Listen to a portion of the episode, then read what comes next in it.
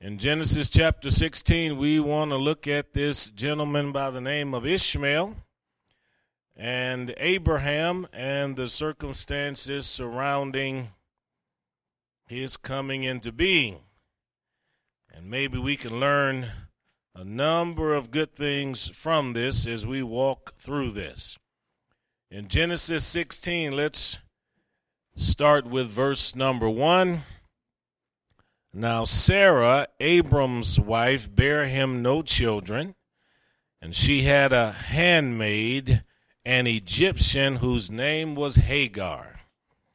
And Sarah said unto Abram, Behold, now the Lord hath restrained me from bearing. I pray thee, go in unto my maid, and it may be that I may obtain children by her. And Abram hearkened to the voice of Sarah. Everybody can say submissive husband. Wow. Come on, let's have a word of prayer. Father, thank you for this opportunity to look into the scriptures. We pray that you uh, speak to all of our hearts and really talk to us tonight as we look into what can happen when we decide we want to help you and to see what the blessings are when we wait for you to do what you want to do through us. In Jesus' name, amen. Of course, Sarah and Abraham were from the region of modern day Iraq, from an area called Ur of the Chaldees in that vicinity. And quite naturally, at that time, having young babies or having children, I should say, would have been very important to any lady.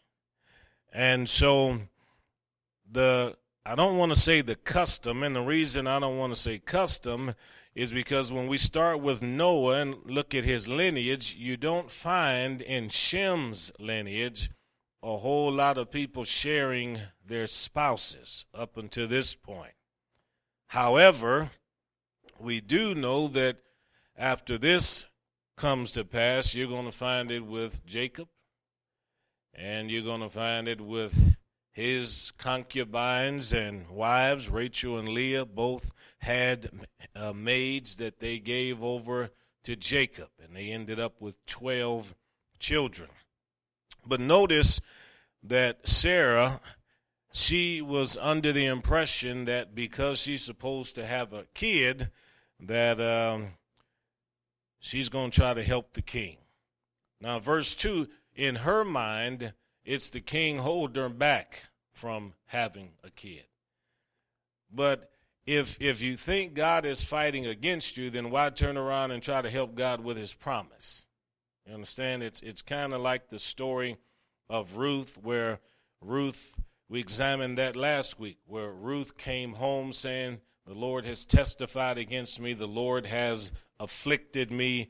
The Lord has dealt bitterly with me. Well, if you feel that way, then how can you have faith to believe God's going to help you now? In this instance, she starts thinking about this maid, this worker, and we don't know anything about how they obtained her. We don't know if she just wandered in there from Egypt and applied for a job, or if they purchased her in their travels or something like that. But in any case, she had this idea Abraham, it would be better for you if you just go ahead and spend some time with Hagar. So then here you have early biblical surrogacy.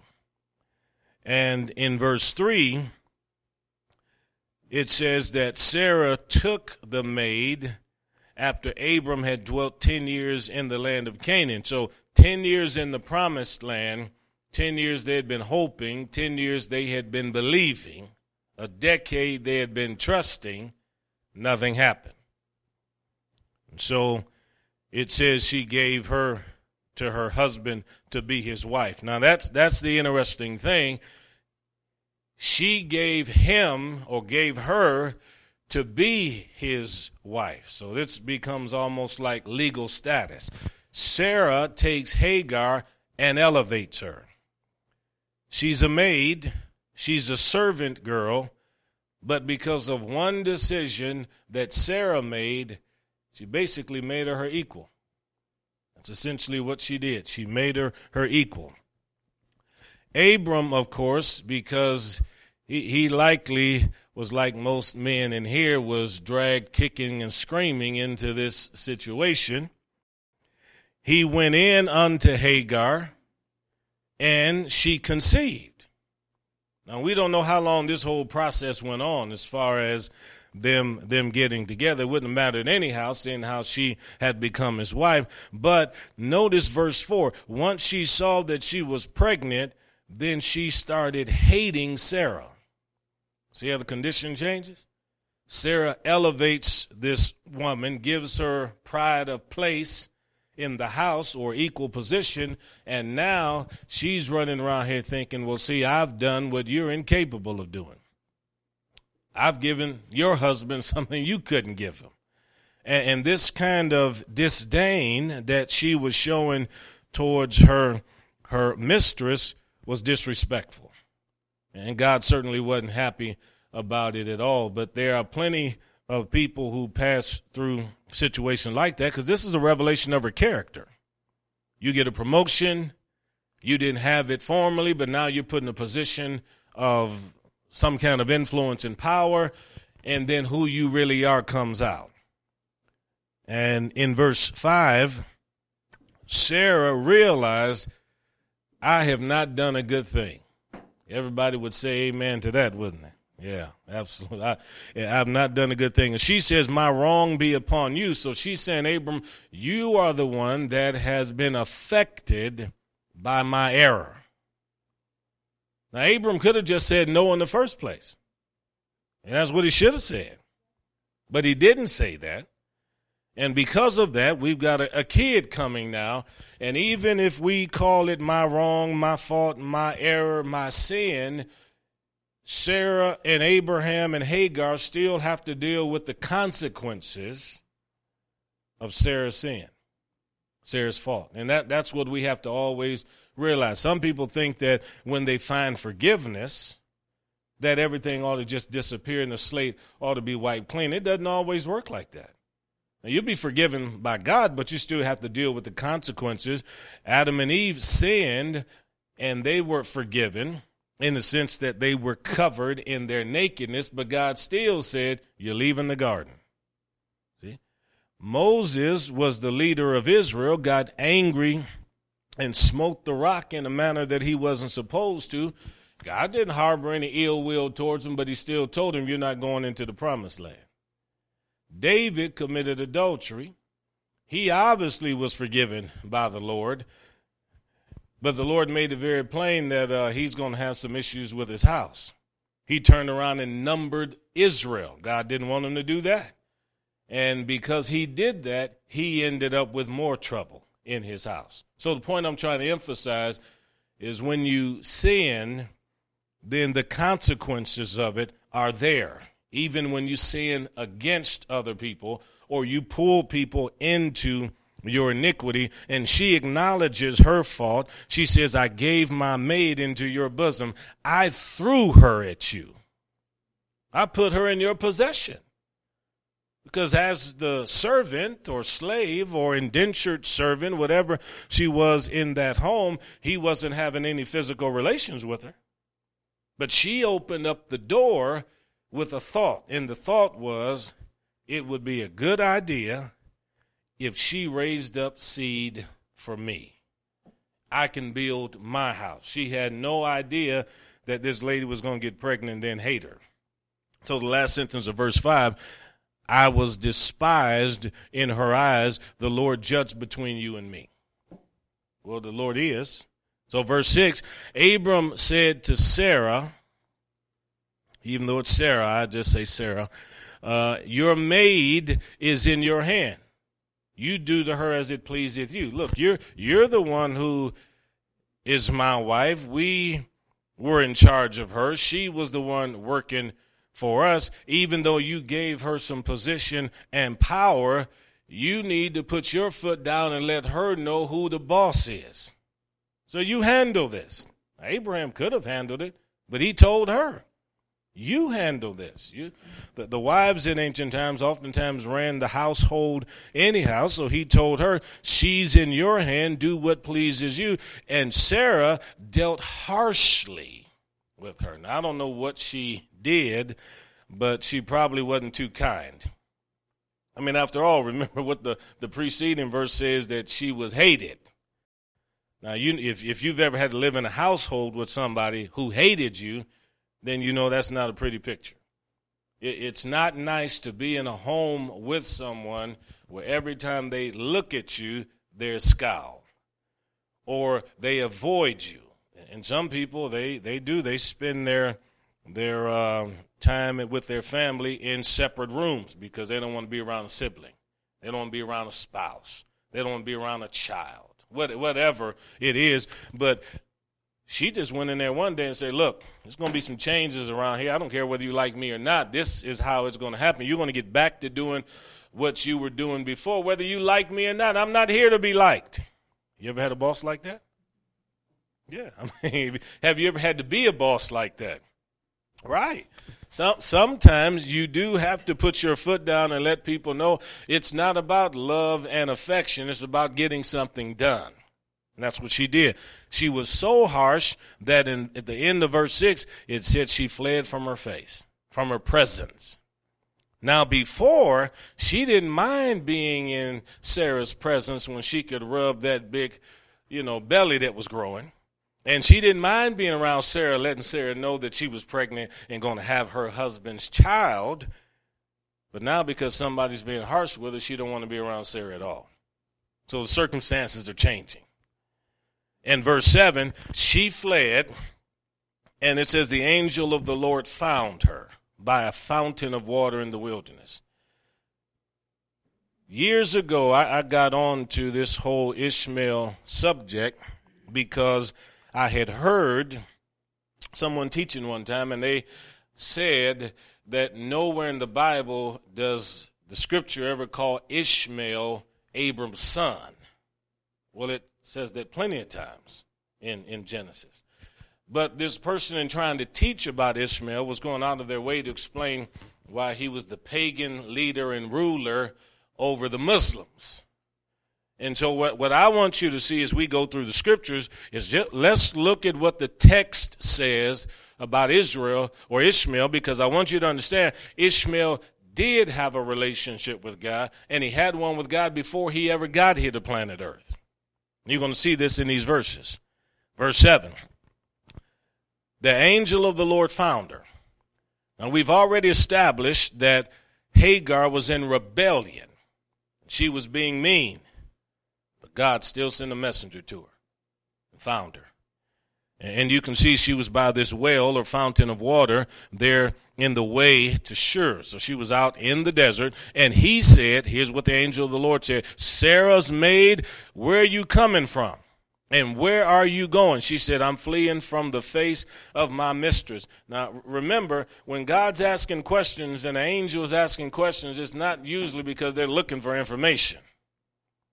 They're trying to stir up some debate here. When when Adam and Eve sinned and they were hiding naked in the bushes, and God came walking around and started asking a few questions like, uh, "Why are you there?" It wasn't like God didn't know. You understand?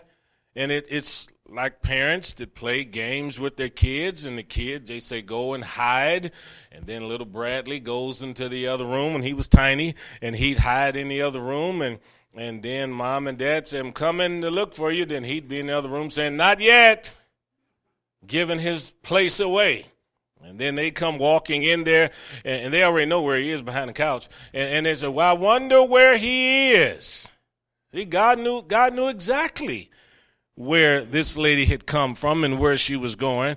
And he wanted her to talk about it. So, verse 9 the angel of the Lord said to her, Go back.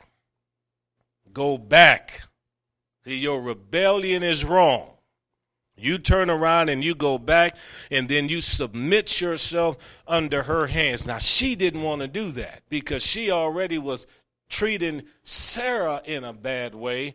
And so Sarah then started treating her in a bad way. And God didn't tell her that Sarah's going to change in her attitude towards her. She said, You go back and submit.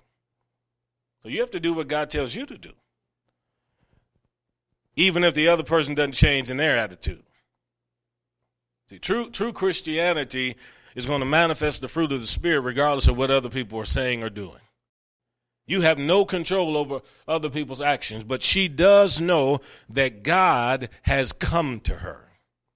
And since the Lord has come to her, she needs to operate in that. And she needs to be obedient to that. And if God has ever told you to turn around and submit yourself to someone that you don't like, you still have to be obedient. You do. You still have to be obedient.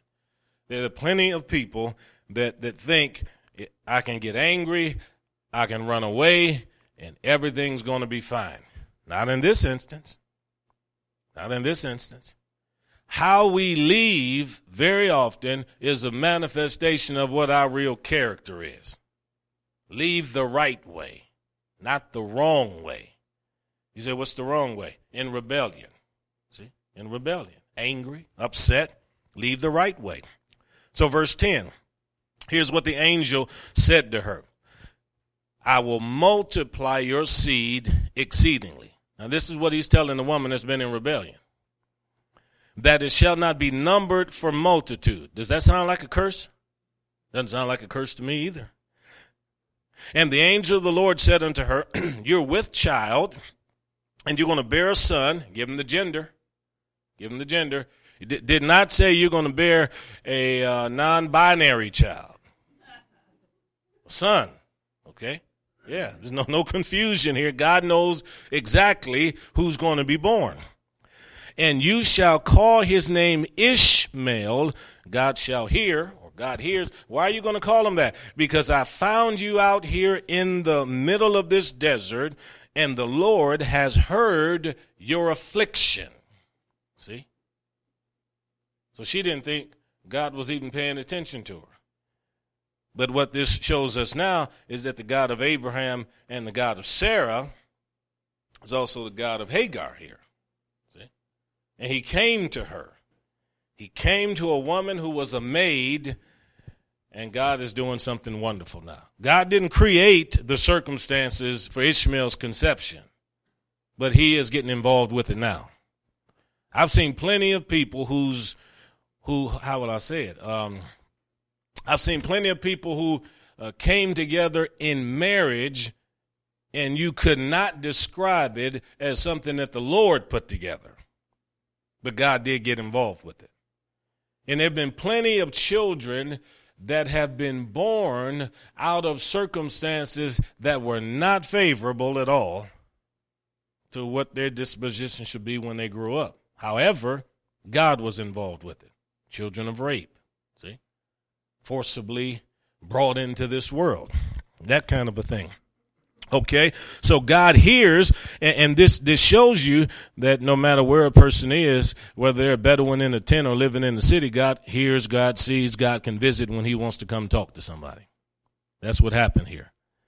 Verse twelve, and he will be a wild man. Does not say he's going to be a pagan. Wild man. What, what's a wild man? In the Hebrew, the, the exact language is he's going to be like a donkey.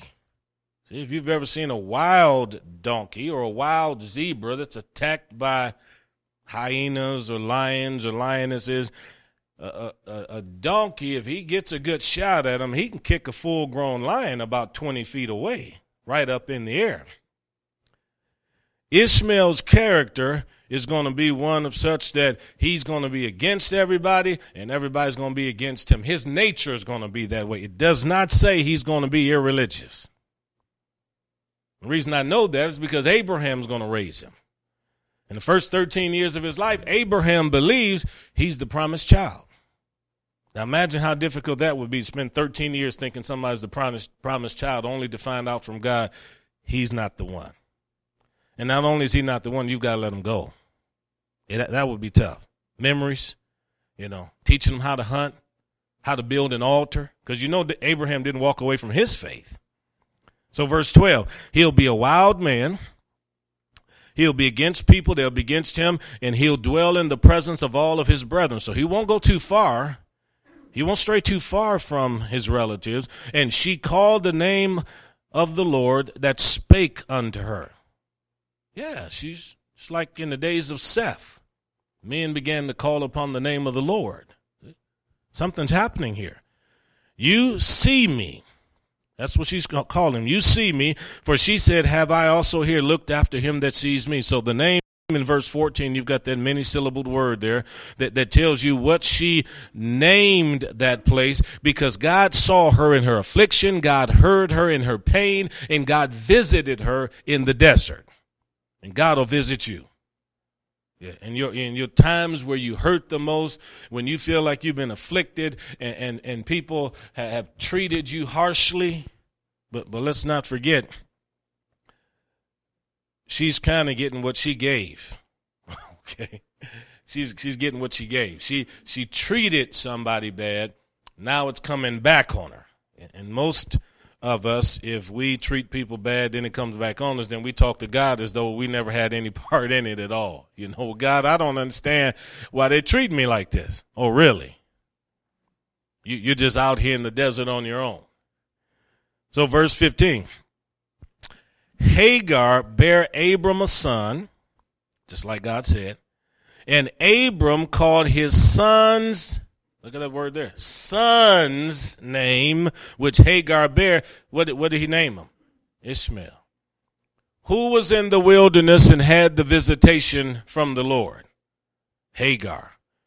Hagar must have returned to the tent, told Abram what happened to her in the desert, and obviously, Abram believed she had a genuine experience, and it was his God that visited her because he named the baby what God told her the baby's supposed to be named. So this wasn't like when when uh, Mary spoke to Joseph about her being pregnant by the Holy Spirit, and Joseph said, "Well, I'm sure you got a few more other things to tell me too, but I'm not going for it." No, a- Abram believed what she said. So you can trust people's experience sometimes.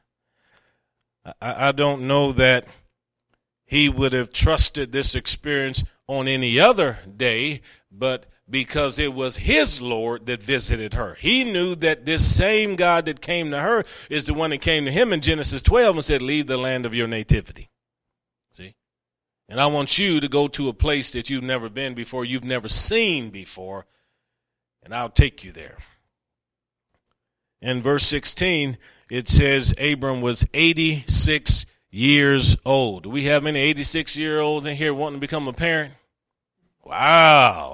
Oh, probably not. All the men can raise their hand if they want to be a dad at 86. See? But here's what happened 86 years old when Hagar bare Ishmael to Abram. Now, this, this man, he had a whole another lifetime to live. He lived to be 100, 175. So he left Ur at 75. He had Sarah dwelling in tents for a century. Now we've got a baby. And this baby is here because sometimes people don't want to wait on God. And and when we don't want to wait on God, then we have to live with a mistake. But even though it's a mistake, God can still bless the mistake so that you find some joy and happiness and peace out of it. So in chapter 17, you can see Abram was 90 years and nine goodness, 99. The Lord appeared to him, said, Walk before me, you'll be and be perfect, and I'll make my covenant before you. In verse 3, Abram fell on his face, and God spoke to him. Verse 4 said, My covenant is with you, and you'll be a father of many nations. Well, that is exactly what he's expecting. He's got a baby now. So that's what he's expecting.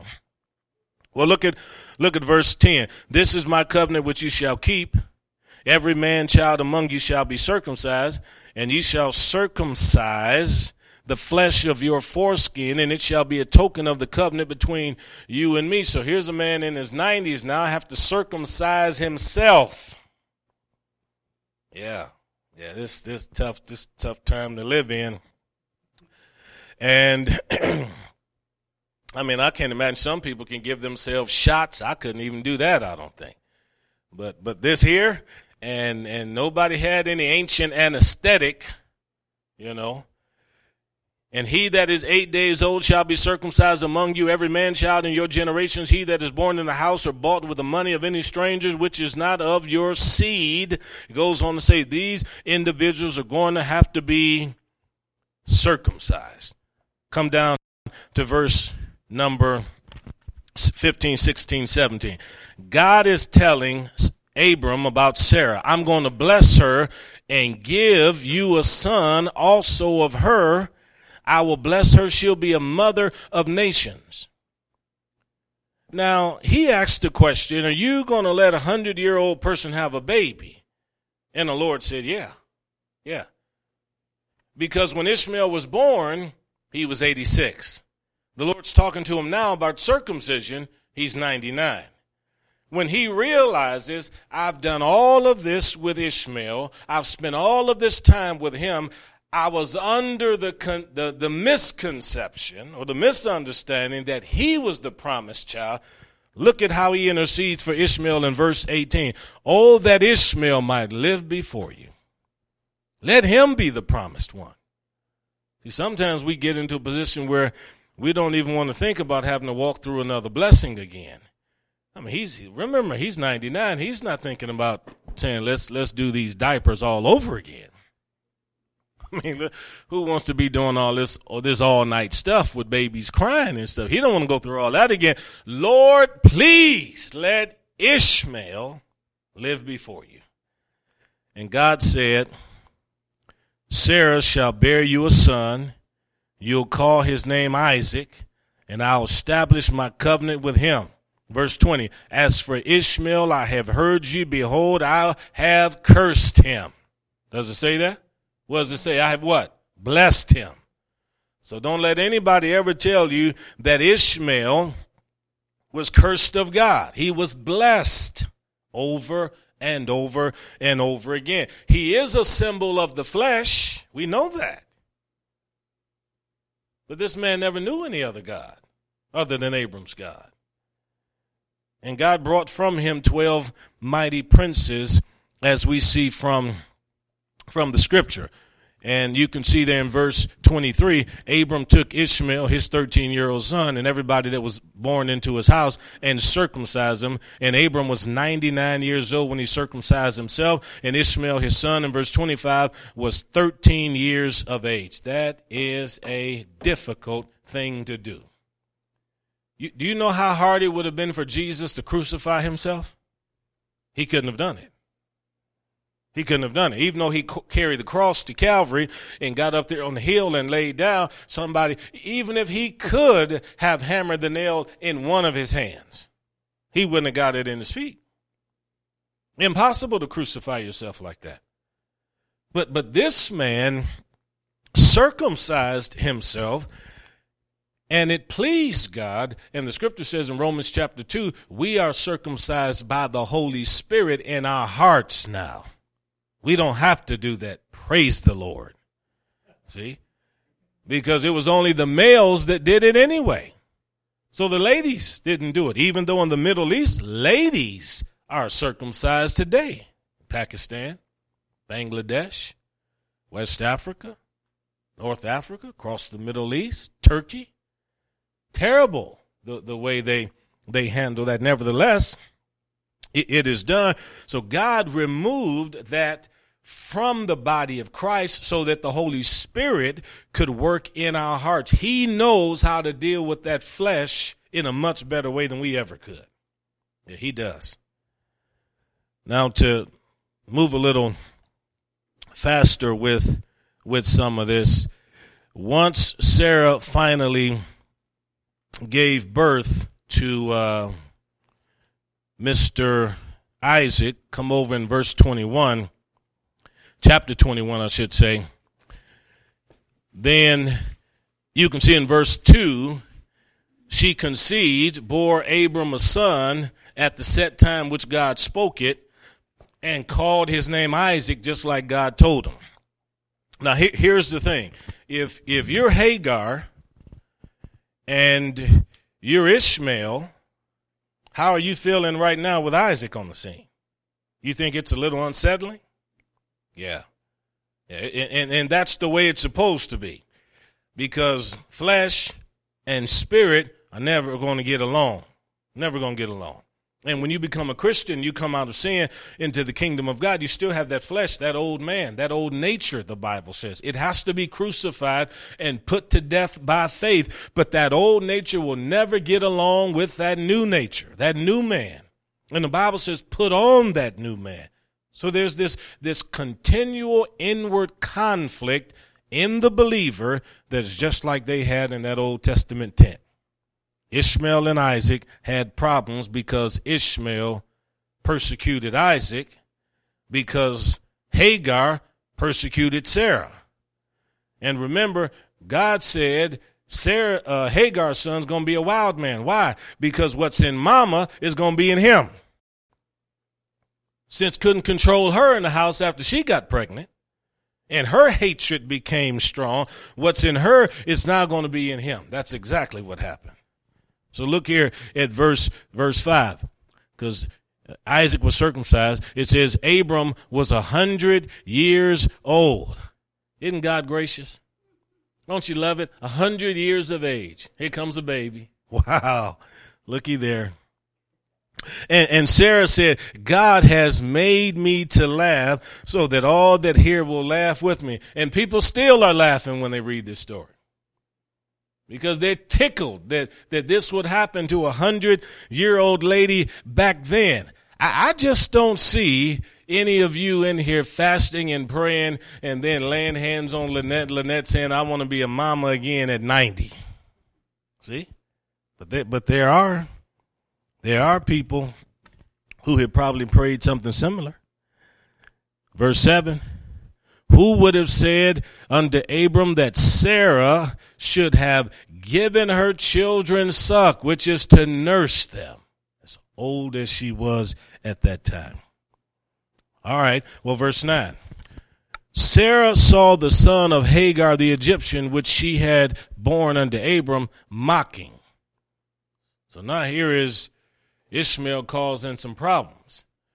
And I'm telling you right now, all the attention and time that daddy was giving to him, teaching him to build an altar, teaching him to pray, teaching him to understand the character of God, telling him the story of how they left Ur, came into Canaan, how he was born, how all of that happened, happened, let him, led him to believe that uh, God put all of this together. God orchestrated all of this only now to look at Abraham with Sarah and now with his mother and holding a new baby that, according to Abraham, seems to have better promises than the ones given to me.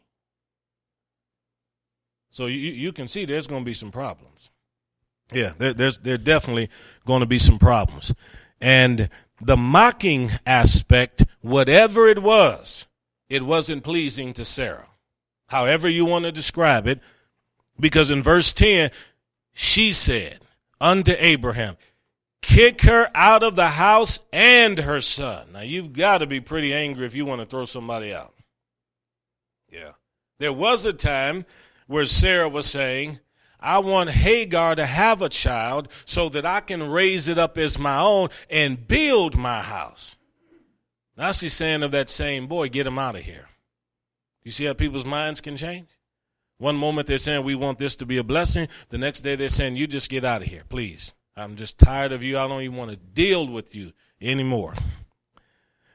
And this is exactly what happened.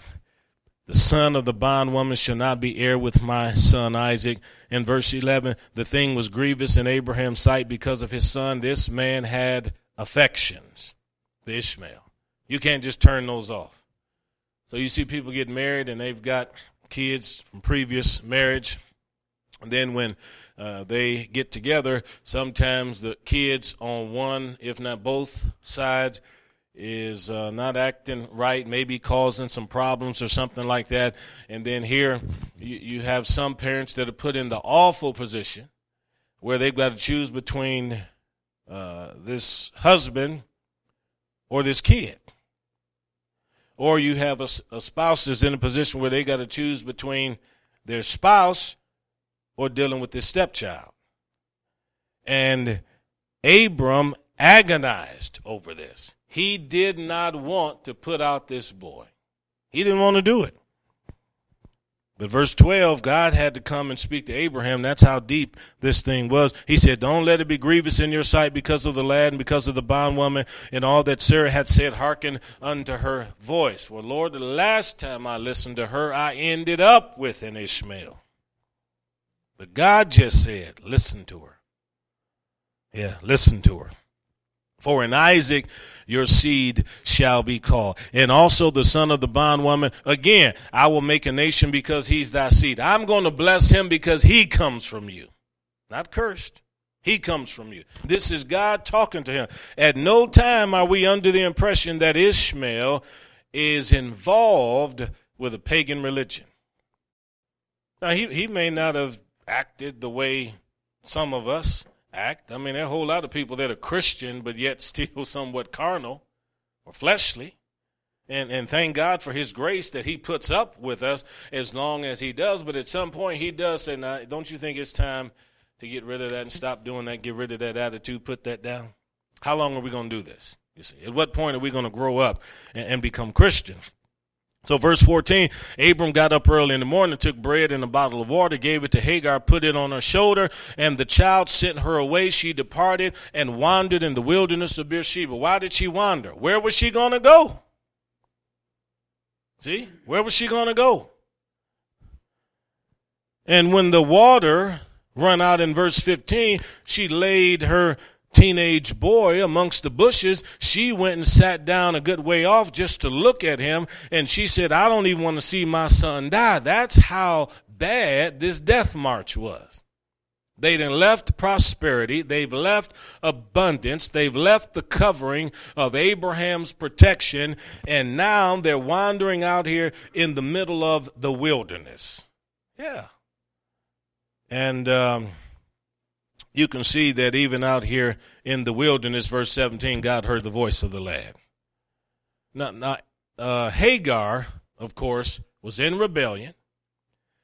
God heard her affliction and came and spoke to her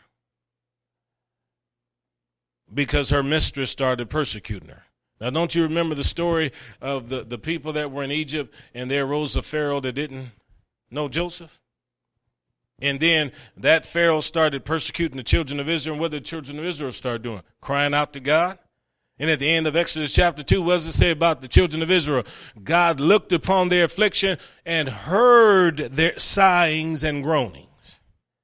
And how many times did Israel wander around out in the wilderness, belly aching about a, they're about to die because they're hungry and they're thirsty, but God came and vi- visited them. You see? So even in circumstances that aren't ideal, you can still find a picture of God's deliverance of what he's going to do in somebody else's life. So in hindsight, we can look back and we can see it. But I'm telling you right now, what God did for her, he'll do for you and me. He'll preserve, he'll bless, he'll protect us, even when we feel like we don't have all the material resources that we need. Verse 16, I don't want to see the death of my child. She lifted up her voice and wept. Verse 17, God heard the voice of the lad. The angel of the Lord called to Hagar and said, What ails you? I love these questions. What's wrong with you? well, I'm dying. That's what's wrong with me. And it said, Don't be afraid. God has heard the voice of the lad where he is. Now, she's the one crying, but God's listening to Ishmael. Yeah. God's listening to Ishmael. Lift up the lad, hold him in your hand, for I will make him a great nation. And God opened her eyes, and she saw a well of water, and she went and filled the bottle with water and gave the lad drink. And I love verse 20, the first sentence God was with the lad. You see? God was with the lad. That is important for you to know. When you hear people teach on the story of Ishmael and they make Ishmael seem like he was the most wicked person on the planet, he wasn't. He was fleshly. And, and he was by nature wild and, and, rambunctious and everything like that. But, but he was not the evil person people want to make him out to be. Now, of course, his seed, they didn't all turn out to be what they should have. And so he was separated from Abraham. And then the next time that we find Ishmael and Isaac together, it's when Abraham dies. And they reconcile at the grave, and they are standing there, and they have come to bury their father. You say, well, is that somewhere in Genesis where they got together? Look at Genesis 25, verse number 8. It says, Abraham gave up the ghost and died in a good age, an old man full of years, and was gathered to his people. Genesis 25, 7, verse 7 says he was 175 years of age. Verse 9 says, and his sons Isaac and Ishmael buried him. Now they separated with Ishmael mocking him, persecuting him, not even really getting along. But they come back together at death to bury dad. You ever seen that happen with siblings? People go years or decades without ever talking to one another, and then when mom or dad pass away, then somebody come wandering into town, hadn't been in town in 30 years. But for mom or dad, they'll come back. And, and if he came back for his dad's death and burial, he obviously didn't harbor any ill will toward Abraham. And he knew that when Abraham had him and his mother leave, he knew that his dad agonized over that. Otherwise, this would have been decades of bitterness and unforgiveness and anger. But you don't get that from the picture. So, from the story, it, it's real simple. We've got to forgive. People who say, I don't want you around, people who turn their back on us, people who say that we have to leave, we still have to be willing to forgive. Because that's how Ishmael was. And, and this is certainly the way Jesus was hanging on the cross when he said, Father, forgive them, they don't know what they're doing. But you have to forgive the people who do know what they're doing. We don't ever have the right to hold on to bitterness just because a blessing went to someone else and didn't come to us. And we don't have the right to be jealous and envious of other people and say, Well, God, I don't understand why you won't raise up my circumstances and elevate me like you elevated him. It's God's choice. He can do what he wants to do. I don't understand why uh, some uh, uh, pastors that have been out here who have tried to pastor and started churches, I don't understand why they don't always work out. I'm not getting angry and upset about that. I don't even understand why some people who pastor and do well, and, and then the church turns into a mega thing. And then you're like, wow. See? But there's no sense in ever getting angry or upset with somebody because they had uh, marital success, or because their kids served God and walked with God, or because somebody else's kids didn't. No sense in you mocking them and persecuting them because a failure occurred in their life. What we need to do is, is reconcile and stand together on the same basis like Ishmael and Isaac did, the Abrahamic covenant. I'm blessed because I'm of Abraham's seed. So are you, with or without failure. I'm blessed and God's going to take care of me.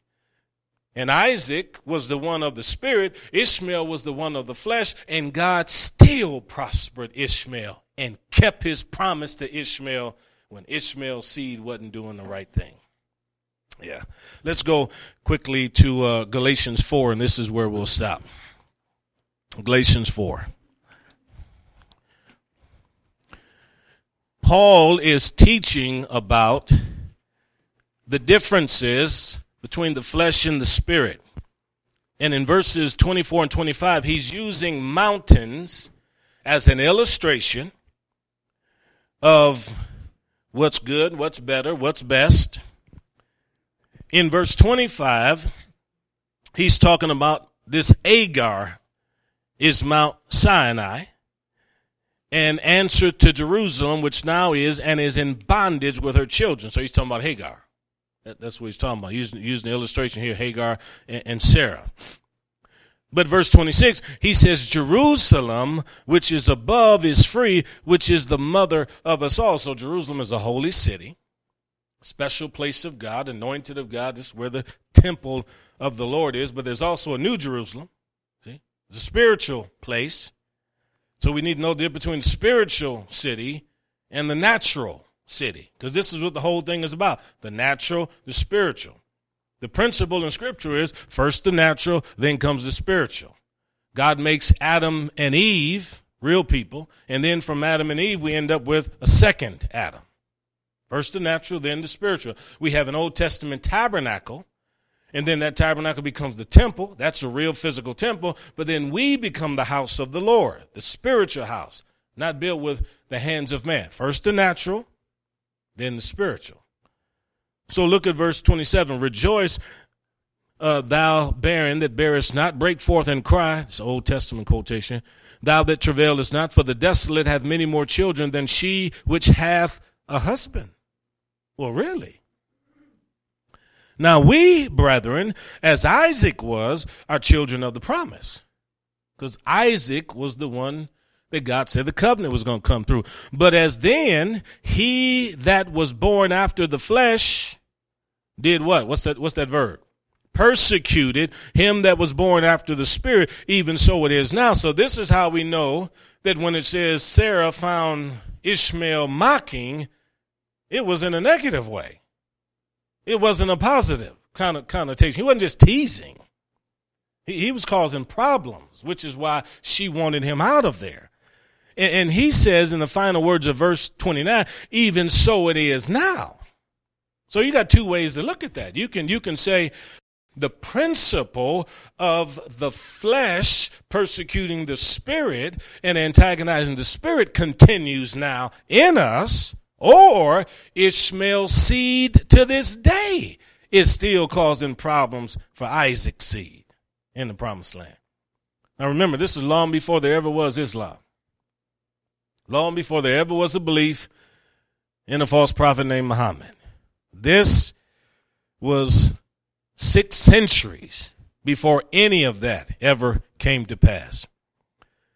Nevertheless, what does the scripture say? Cast out the bondwoman and her son, for the son of the bondwoman shall not be heir with the son of the free woman. So then, brethren, we are not children of the bondwoman, but of the free. So this is why we consider ourselves of the covenant of Abraham, Isaac, and Jacob. But we recognize the blessings that came upon Ishmael, understanding that it's all allegorical the flesh and the spirit. I'm a Christian now, and this old man in me is hostile towards the spirit. The Bible says the carnal man, carnal mind, is enmity with God. You can't tame it. You cannot take that Ishmael nature and tame it. It's got to be crucified under the new covenant. It has to be crucified. It's a wild man. You can't do anything with it. And anybody that says by willpower and sheer force, I can make myself better, utter deception. Utter deception. The only way you can overcome attitudes and bad habits of the flesh, you have to have the Spirit of God to bring that victory that's needed. And that comes through that covenant that we have with Isaac. We were not born into bondage, but born free. The child born of a woman purchased as a slave was a slave child. The child born of a freeborn person was a free baby. This is what Mr. Paul is trying to help us to see. We were not born again bound to sin. We weren't born again bound to darkness. We were born again free by the grace of God. Amen. It's important to know that. So that that story of Ishmael is powerful. It's wonderful, but it shows us how one or two bad decisions, bad ideas, can produce uh, results that have lasting effects. Yeah lasting effects. And and I'm grateful that in, in this situation it turned out well like it did. And if you've ever had some uh, mistakes that turned out to be blessings to you, praise the Lord. But there have been plenty of people where Ishmael became worse, and it got worse, and it got worse. Let's have a word of prayer and we'll talk a little bit more. Father, thank you that we could slowly walk through the scriptures to see what they have to say about one idea that a lady had in her desire to have a child. And Father, we're grateful that we've been able to learn what we could from this. And, and, I pray you continue to lead and guide us. Help us to mature in our faith. Help us to be led, dominated by the Holy Spirit. Help us, God, to live a life that's crucified so that our flesh nature will be kept under. And help us to live so that Christ will be magnified by the fruit of the Spirit in all of our lives. In Jesus' name. And everyone said, Amen, amen, amen.